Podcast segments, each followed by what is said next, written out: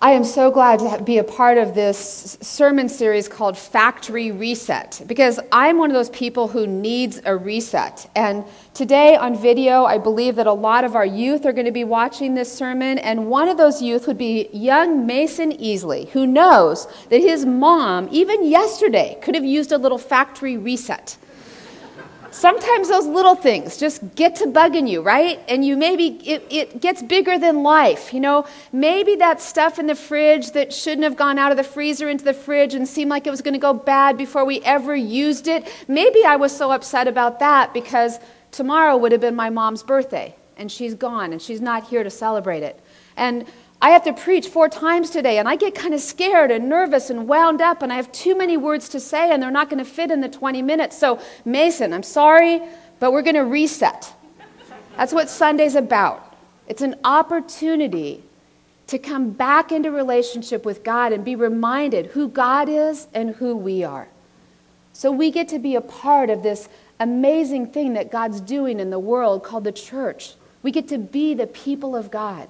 And today, Super Bowl Sunday, my husband told me that I should mention Super Bowl Sunday. So there it was, today, Super Bowl Sunday. We're going to take a close look at something that Jesus said. Now, actually, I do have a sports analogy that kind of anchors this sermon. And it's part of another team sport, one that you may not have watched in a while. It is bobsledding. Okay? I love bobsledding. It's a great team sport. I've never done it myself, but it looks really, really fun, doesn't it? They go so fast. So in this sport, there's uh, roles for each teammate. There's a two-man bobsled, two women also. There's a four-man, only men do the four-man, which is my favorite.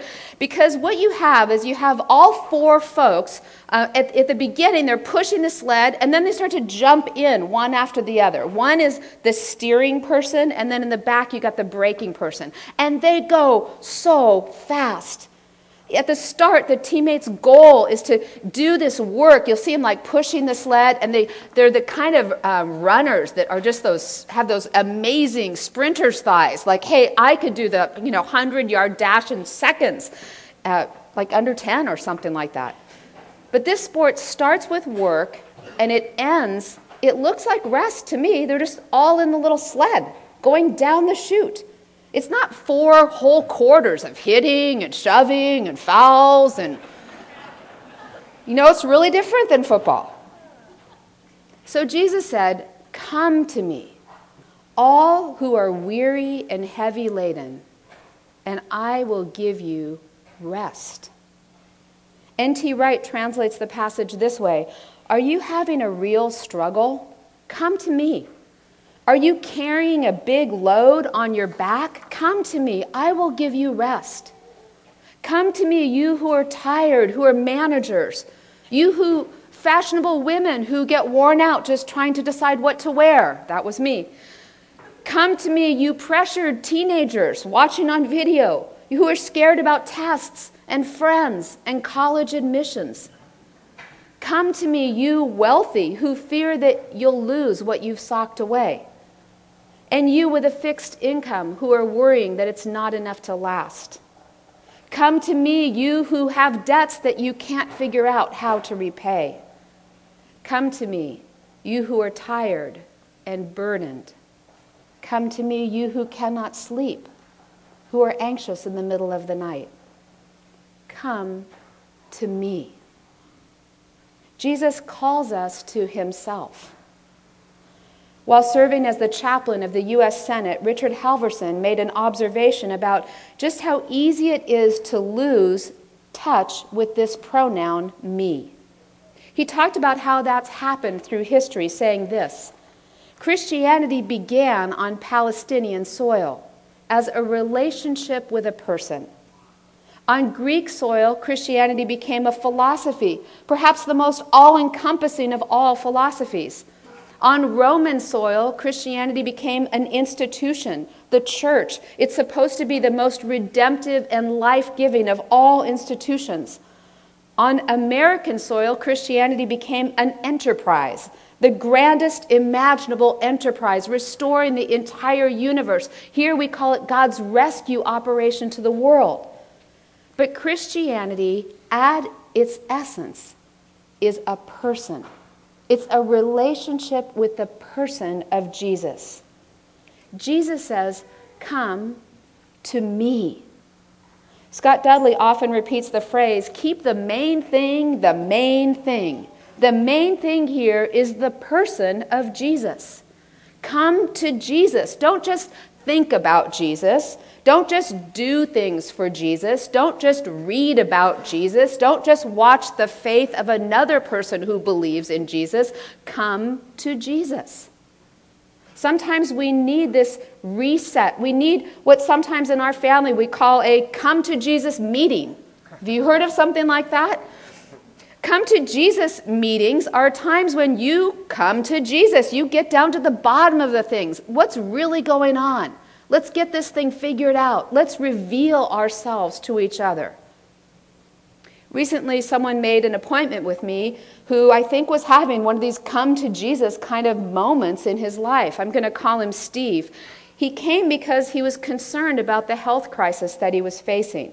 He was going through a lot of tests and awaiting test results, and the tests kept going on and on, and no diagnosis has come yet. And in these days that have become weeks, he found himself getting more and more anxious and more and more curious about where God was in the midst of this. He'd had kind of a vague notion of God, then he'd come to believe in the person of Jesus, but right now he had an acute need to meet Jesus in the midst of his fear. As he, Jesus was becoming more real to him, Steve found himself talking to God more, kind of praying more. And he said, Kendi, I've been telling God that I want to live, that I want to raise my young children, that I want to celebrate many anniversaries, and I want to grow old with my wife. And I'm just wondering is it really okay to pray for what I want? Mm-hmm. Yes. Yes, it's really okay. It's really okay to let God know what you're hoping for, to let God know what you're afraid of, to let God know who you are. And Steve wondered, is it, is it okay? Like, I have this sense that maybe it's not right, but the more I pray, the more I feel like I want to be the person God wants me to be. I want God to shape my hopes. I want God to shape my dreams and the things that I long for. I want my prayers to be what God wants them to be. And that's amazing that in the midst of this challenging time, what's happening to Steve is he's starting to hear God's voice. He's starting to hear God giving input into his life and shaping it. Jesus says, Come to me, open your heart to me. Let me know you. On Wednesday nights at our youth group up in the upper campus, students are invited to write down their prayers. They're coming to Jesus with open hearts. They're asking for prayers like this I want to feel like I am worth my life and that I mean something deeper than just the guy who goes to school, church, and sports. I used to smoke, drink, and cut. I've stopped doing all those things now, but it's hard to see God working in my life. I always feel like I'm not good enough. Or this one, please help me with my grades. I'm filled with your love. If it weren't for you, my attempt of suicide would have worked. Help Dr. Dudley in Cambodia. They seem like such heavy burdens, don't they? Especially that help Dr. Dudley. He comes back in a few days. We are praying for that Cambodia, Cambodia team. These burdens seem so heavy. How can it be that Jesus is calling us to have a light burden? Isn't that an oxymoron? One of those two word combos that don't really go together? They don't really make sense. They kind of negate each other, like jumbo shrimp or instant classic. Or I love this one working holiday.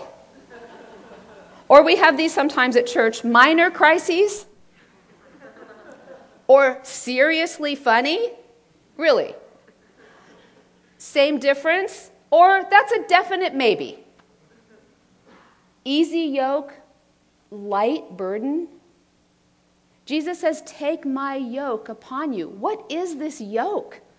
A yoke is a symbol of hard work. When I hear the word yoke, I picture this kind of big, wooden, heavy yoke, at least for one ox, like a big, burdened ox, or maybe two oxen. Maybe they're carrying a big, uh, you know, millstone. Yeah, it just all sounds so heavy. A burden, I mean, a yoke. In the Old Testament, the yoke, the Torah was referred to as a yoke, the yoke of the law. There were like 600 and something little laws that felt like a yoke, a burden. Jesus says, Take my yoke upon you and learn from me. What is this yoke? What's this easy yoke and how do we get it? Jesus says, Learn from me. Learn how to be a child of God. Learn how to be my follower. My yoke is easy. It's fitting. The Greek word is chrestos. When applied to people, this word chrestos is translated kind. What would a kind yoke be? When it's applied to things, it could be translated fitting. This is a, a fitting yoke, a custom made yoke, if you will, one made just for you or just for me. Darrell Johnson, a great preacher that I admire and a professor at Regent, says this about Jesus' yoke. Jesus' yoke is his relationship with his Father.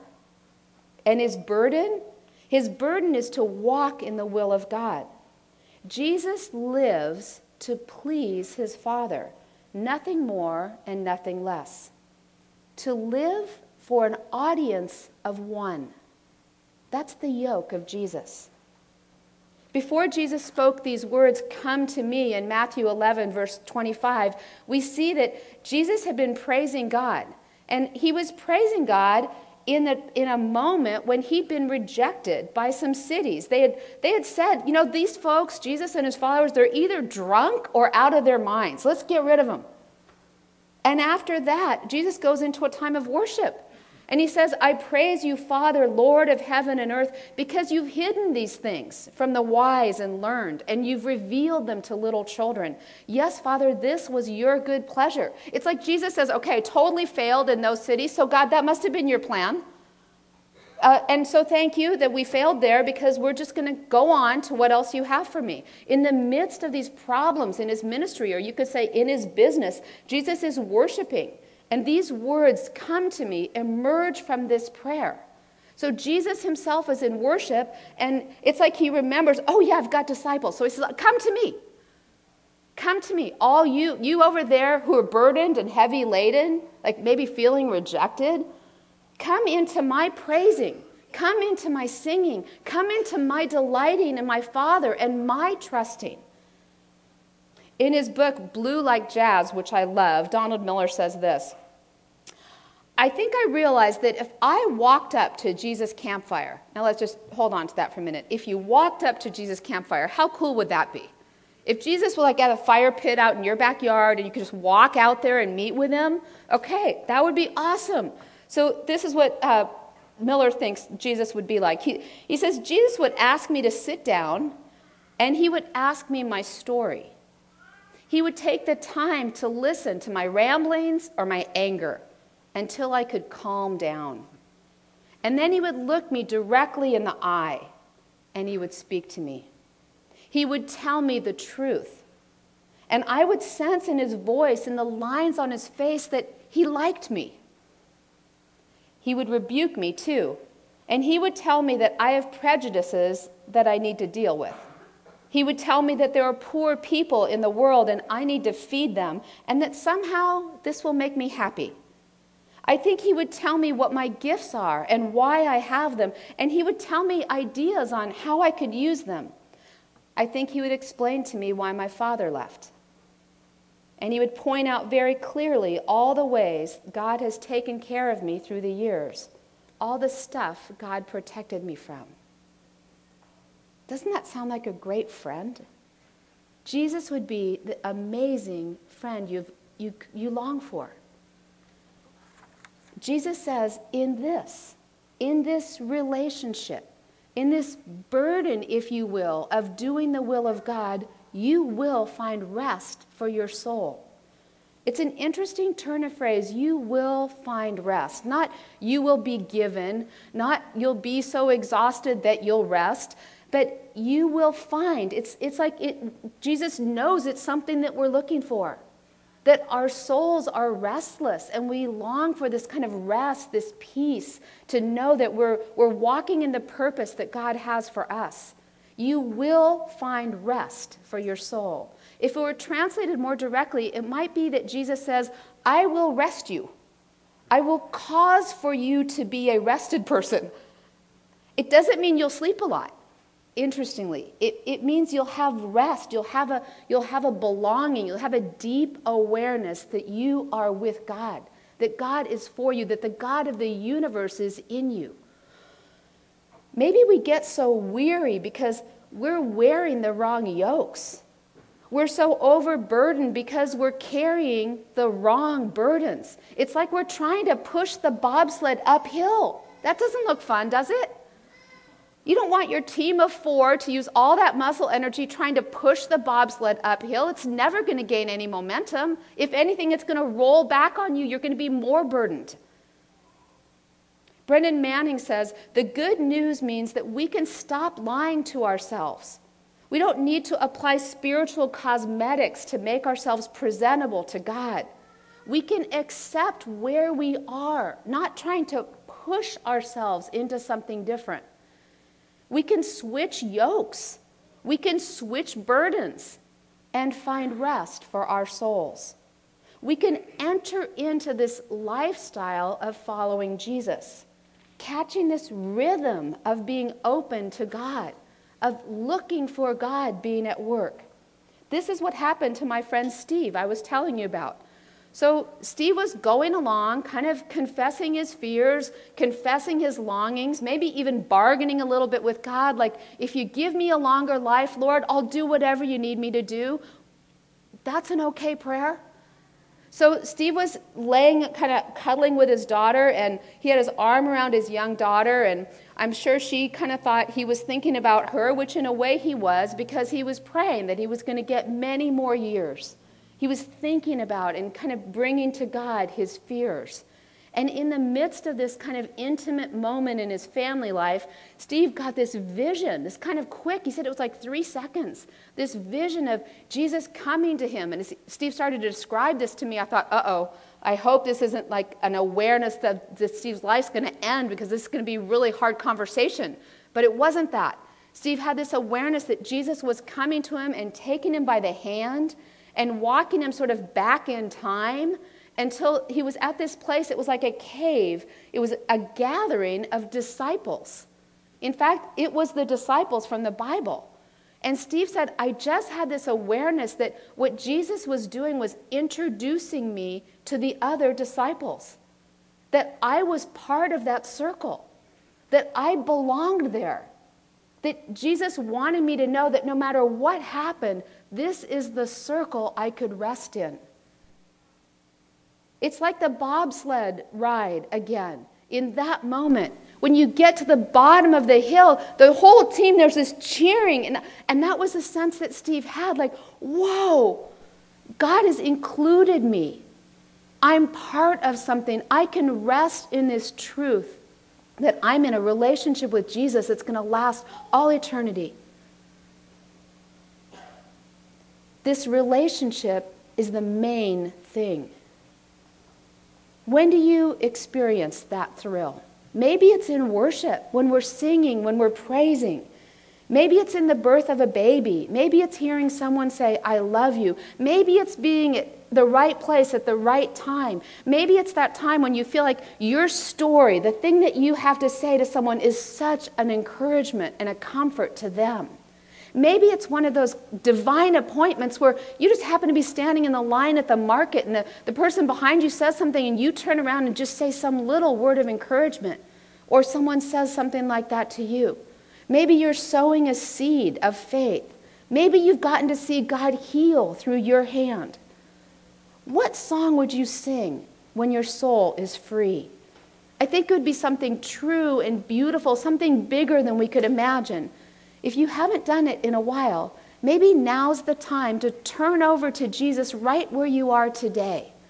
to come to Jesus, to ask Him to be more real to you, to ask Him to forgive you of your addiction to yourself and your own plans for yourself. Come to Jesus, maybe acknowledging that you do actually believe or trust in Him, maybe for the first time. Open your heart. Let yourself and your God know your heart. Meet with Jesus. Encounter the living God, maybe today in communion. God wants to meet with you. Maybe today in anointing prayer. There's, there's something that's bubbling up in you that, that God needs to know. Maybe it's something you're, you're thrilled about. Maybe it's something you're fearful about. Let God know where you are and expect God's surprises. Look for God to show up. What are you going to cheer about this week? What's going to make your heart glad? What's going to make your heart sing? How do we find this rest that Jesus is talking about? Come to Jesus. Come and worship. Come to community. Yes, take physical rest, but take spiritual joy in the person of Jesus. How can we do it? Expect God to show up. Look for the thrill that God wants to give you. Hop in the sled. Go for the ride. Don't be the brakeman. Give it all you've got. Say yes. Jump in. Jesus says, Come to me, all who are weary and are heavy laden, and I will give you rest. Please pray with me. Mighty God, you know our hearts. You know all the places of our lives that we prefer to keep hidden. You know where we're trying to do it ourselves and push that bobsled of our life uphill. And yet, our God, you love us and you invite us into relationship.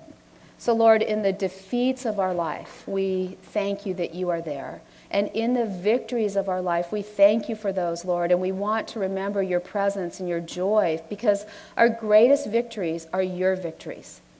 So, God, give each person in this room and each person watching online and up in the upper campus, give them a great spiritual purpose in their life that they could know that they are resting in you, that it's your power at work in us.